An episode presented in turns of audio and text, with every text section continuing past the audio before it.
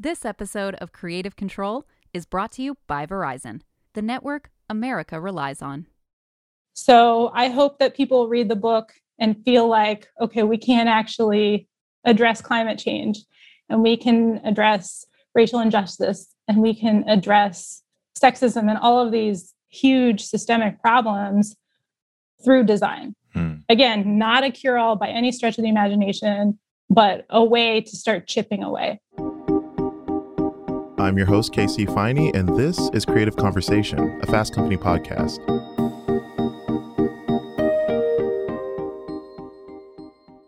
So, this is a special episode of the podcast because I invited my colleague Suzanne LaBarre, the editor of Fast Company's co design section, to talk about our magazine's new book, Innovation by Design Creative Ideas that Transform the Way We Live and Work.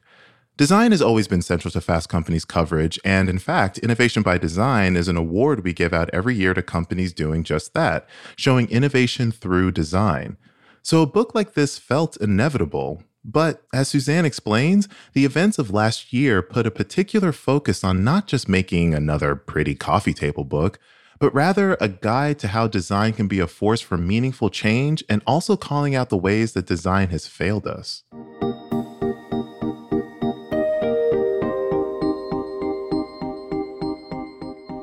Hi, Suzanne. Hi, KC.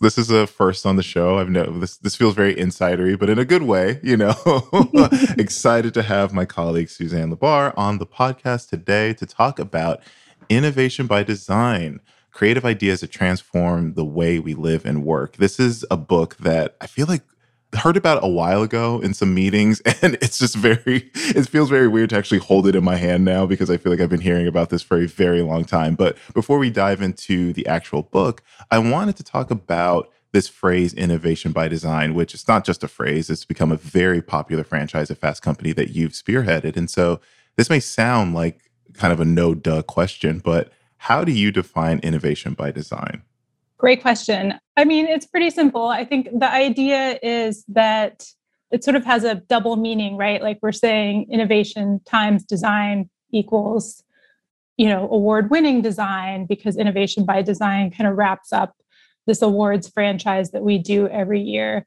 But we're also saying that innovation and design are intimately linked and you kind of can't have one without the other design is not effective if it isn't innovative. Um, innovation really doesn't happen without design. Hmm. Uh, so that's pretty much it. Hmm. I love that. And so, how would you define effective or good design? So, I would draw a distinction between effective and good design because I think Uber is a really good example, right? When Uber came onto the scene many years ago, it completely revolutionized how we hail a taxi. Mm-hmm. It made it so easy.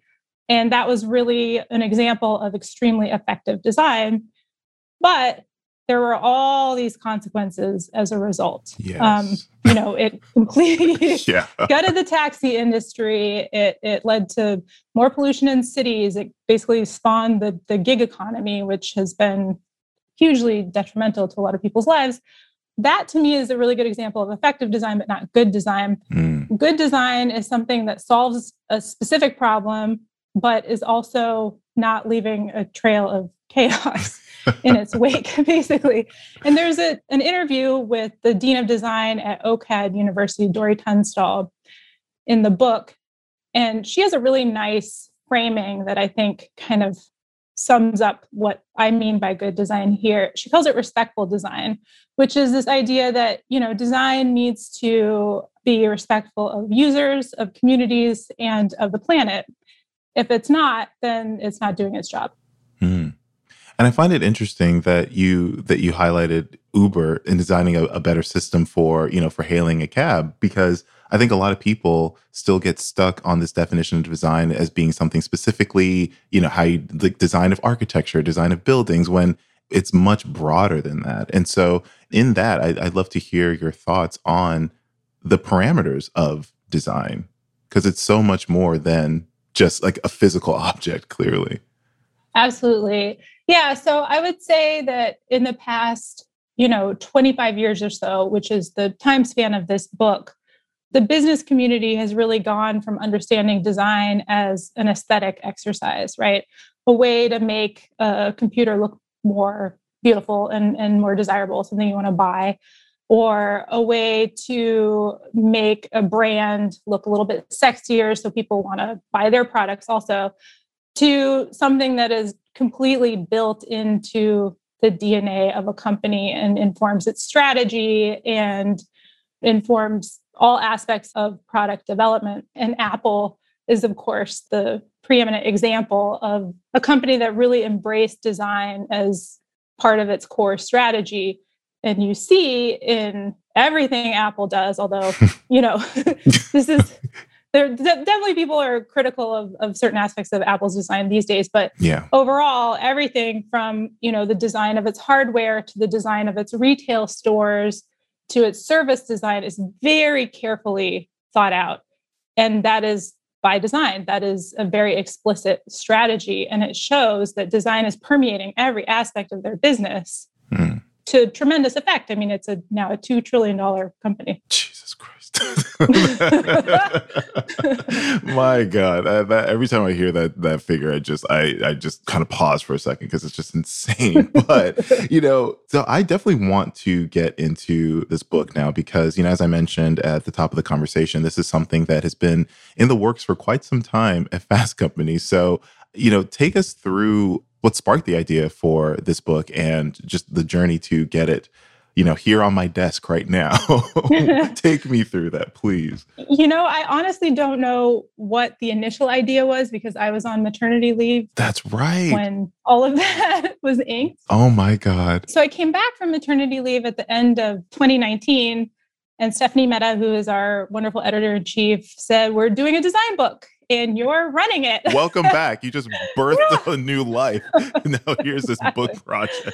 Jeez um, and so at the time we knew we knew roughly that we wanted it to be an anthology of fast companies design coverage because we have been covering design pretty rigorously for the past 25 years but we didn't really know what we wanted it to be beyond that then covid hit and then george floyd was murdered and that ushered in the protests of the spring of 2020 and donald trump was still in office and the economy was in a tailspin. Like a lot was happening. a lot was happening. It was chaos.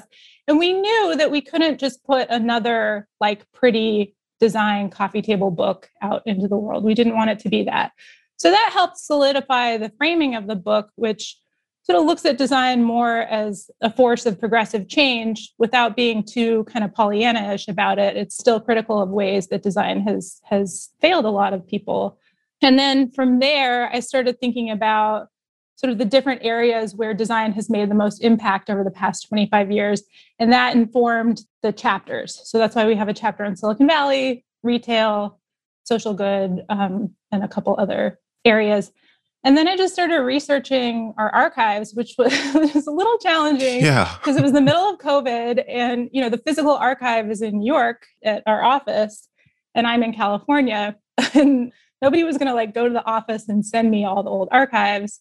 So I did a lot of the research online and just like honestly, based on my own memory, I've been here for off and on for over 10 years. And uh, I've read Fast Company pretty religiously before that.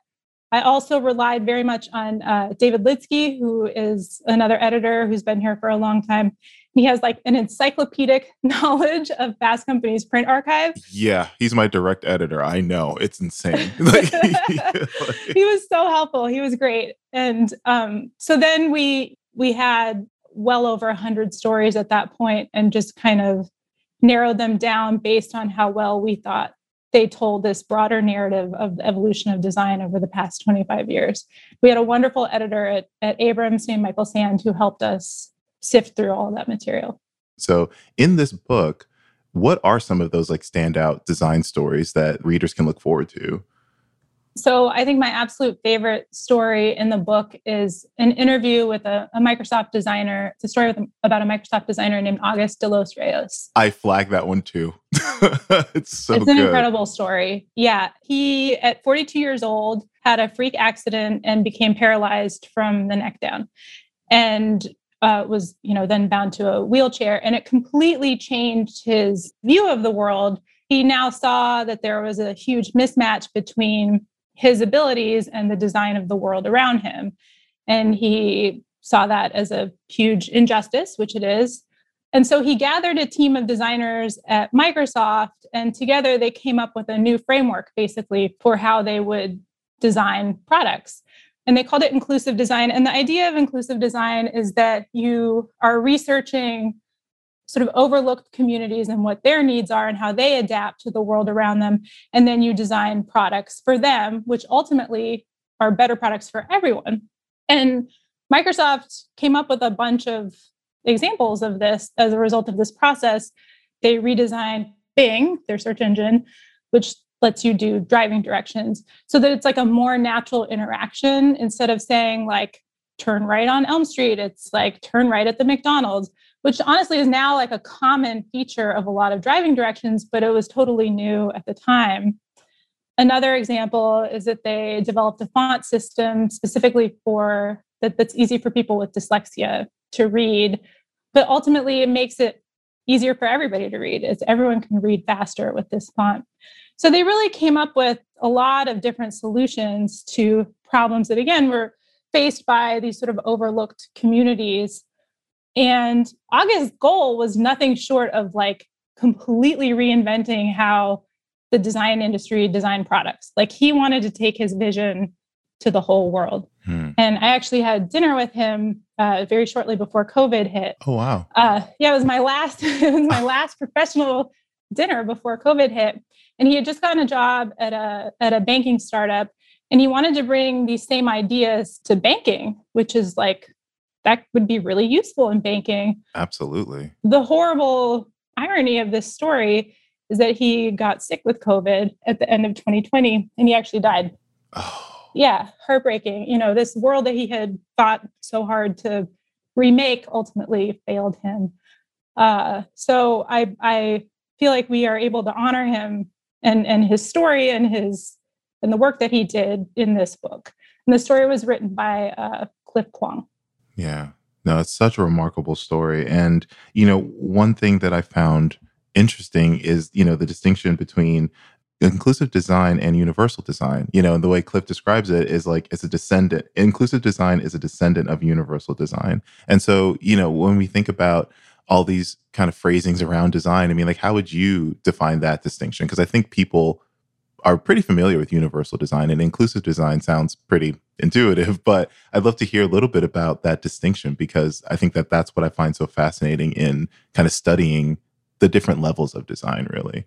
Yeah that's a great question. I think of inclusive design as more of a process rather than the resulting design. So whereas universal design is like the product itself you can see you know oxo good grips the the peelers. kitchenware come oh yeah I mean, yeah. I mean, I learned in reading this story in the book that that line of kitchen gear started out as a way to help people with arthritis, but the company showed that by focusing on the needs of one community, you can really reach a wider group of people. Right, exactly. And that is universal design at its best, right? That is exactly what it's supposed to do. And inclusive design, similarly, is taking those communities sort of at the margins and elevating their point of view. Again, I think the distinction is that it's a process and you can use an inclusive design process to develop anything from a website to a physical product to truly anything. Whereas universal design again is more focused on the actual product itself and not not necessarily the process for getting there. So i know it's hard to follow up a story like august's but are there any other standouts in the book that really drive home this idea of innovation by design yeah, so there are two others that I really love. One of them is an interview with Jonathan Ive in 1999. And Jonathan Ive was a longtime head of Apple's design. Uh, he had since moved on, but in 1999, that translucent colored iMac had just come out, and Apple was really on the ascent. And on top of that, Jony Ive almost never did interviews. Like it was, it was a total coup to get him to talk for this story. The interview is a really fascinating insight into his thinking, and, and there are some sort of surprising insights in there. The two sort of big takeaways that I get from it are one, he really felt a sense of responsibility for designing computing systems. Like it wasn't just oh, we're going to put out a cool product and lots of people are going to buy it and Apple's going to make a lot of money. He really felt like he had to help people understand what a computer does. And sort of that was the idea because people didn't know it was 1999, right? Right. That's so crazy to think, but it's true. Yeah. Yeah. I mean, honestly. Now that we have like a computer in our pocket with our phones, it's hard to remember, you know, time when it wasn't as ubiquitous as it is today. Totally. And so that idea of making the iMac case translucent was really brilliant because he was literally saying like you can see inside and mm. and see all these little moving parts and you know this is what it is this is how it works the other insight from that interview that i thought was really compelling was just how he talked about being fiercely focused on the user's needs you know at that time in history technology was very much engineering driven, not a lot of consideration of how users actually use technology. And he cites an example of the cable connector and where you put it on a computer. And for engineering purposes, it's best to just put it on the back. It's the easiest thing to do. But that means that when you're actually using the computer, you have to turn it, right? Mm-hmm. And pull the cord out or put it in, whatever. It's annoying for the user. So he fought to keep it on the side of the computer, or rather to put it on the side of the computer, because that was what was best for the user, even though it made things very difficult for his counterparts on the, the engineering side. So I just think the whole thing is a fascinating insight into the thinking behind this person who really did help Apple become, again, this you know two trillion dollar company. And I can share one little anecdote that's not in the book, uh, which is that I talked to the the reporter who interviewed him for the story, Charles Fishman, and apparently he had been like pursuing Jony for a long time, was constantly emailing, calling Apple PR, trying to get any access at all. They would just say no or like ignore him altogether. Finally, they agree to give him 30 minutes on the phone. They won't let him near Apple headquarters. They won't let him near Jony in person. They'll let him talk to him on the phone. And at the 28 minute mark, the PR person chimes in and says, Charles, you have two minutes left. Last question. We're out of time. And, and, that was it. like basically the interview ended early. oh my and it God. wasn't like, you know, this wasn't a combative interview. It was like a pretty straightforward interview but that was you know apple was so secretive about its design and so sort of insular and you know that that also is just sort of a fun little detail about that era of apple god that's just god just i just got an image of like you know apple headquarters like surrounded by a moat and just like who goes there like just like you can't see behind these walls but like, I mean, it's just I not, mean, that's not far from inaccurate. you see their headquarters now; it actually does look like a giant moat. and so, and was and what was the other standout story that you mentioned? You said he had two more.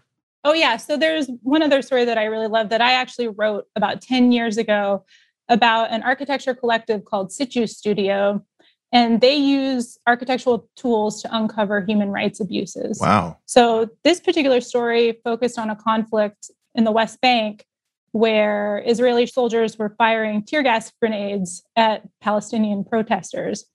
And it's against open fire regulations to directly point a tear gas grenade directly at a human being because you can kill them. And that's exactly what happened. One of the protesters was killed. Now, the Israeli soldiers vehemently just denied that they had directly fired at the protesters. So, what the architects did was they used their own 3D modeling software, like the exact same stuff that you use to design a building. And they recreated the events of the day using videos and photos and whatever materials they could find. And they were able to show that the soldiers had actually fired directly at the protesters, which was a violation. And this opened an inquiry into his death.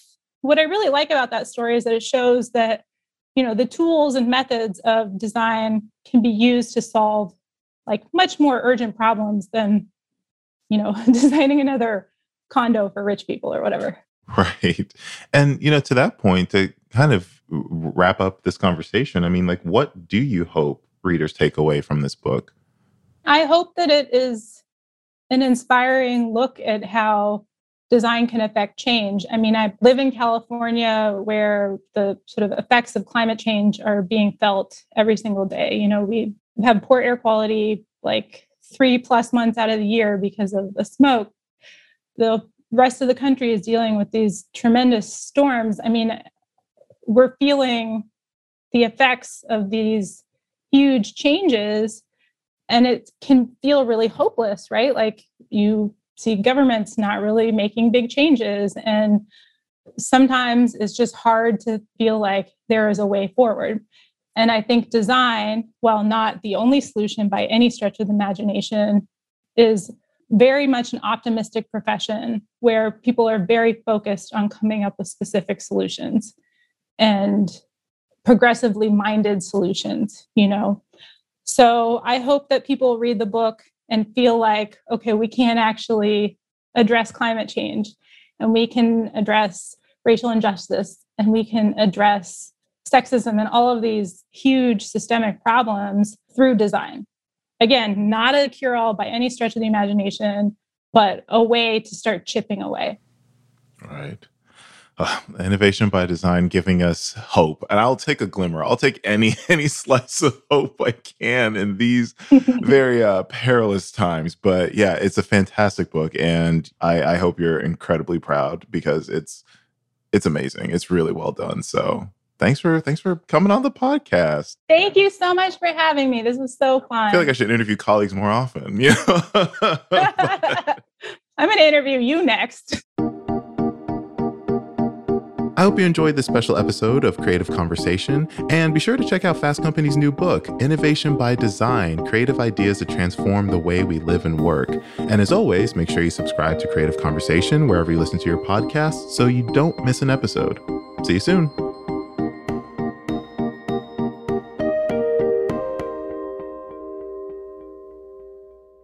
This episode of Creative Control is brought to you by Verizon, the network you can rely on for your phone and for your home internet.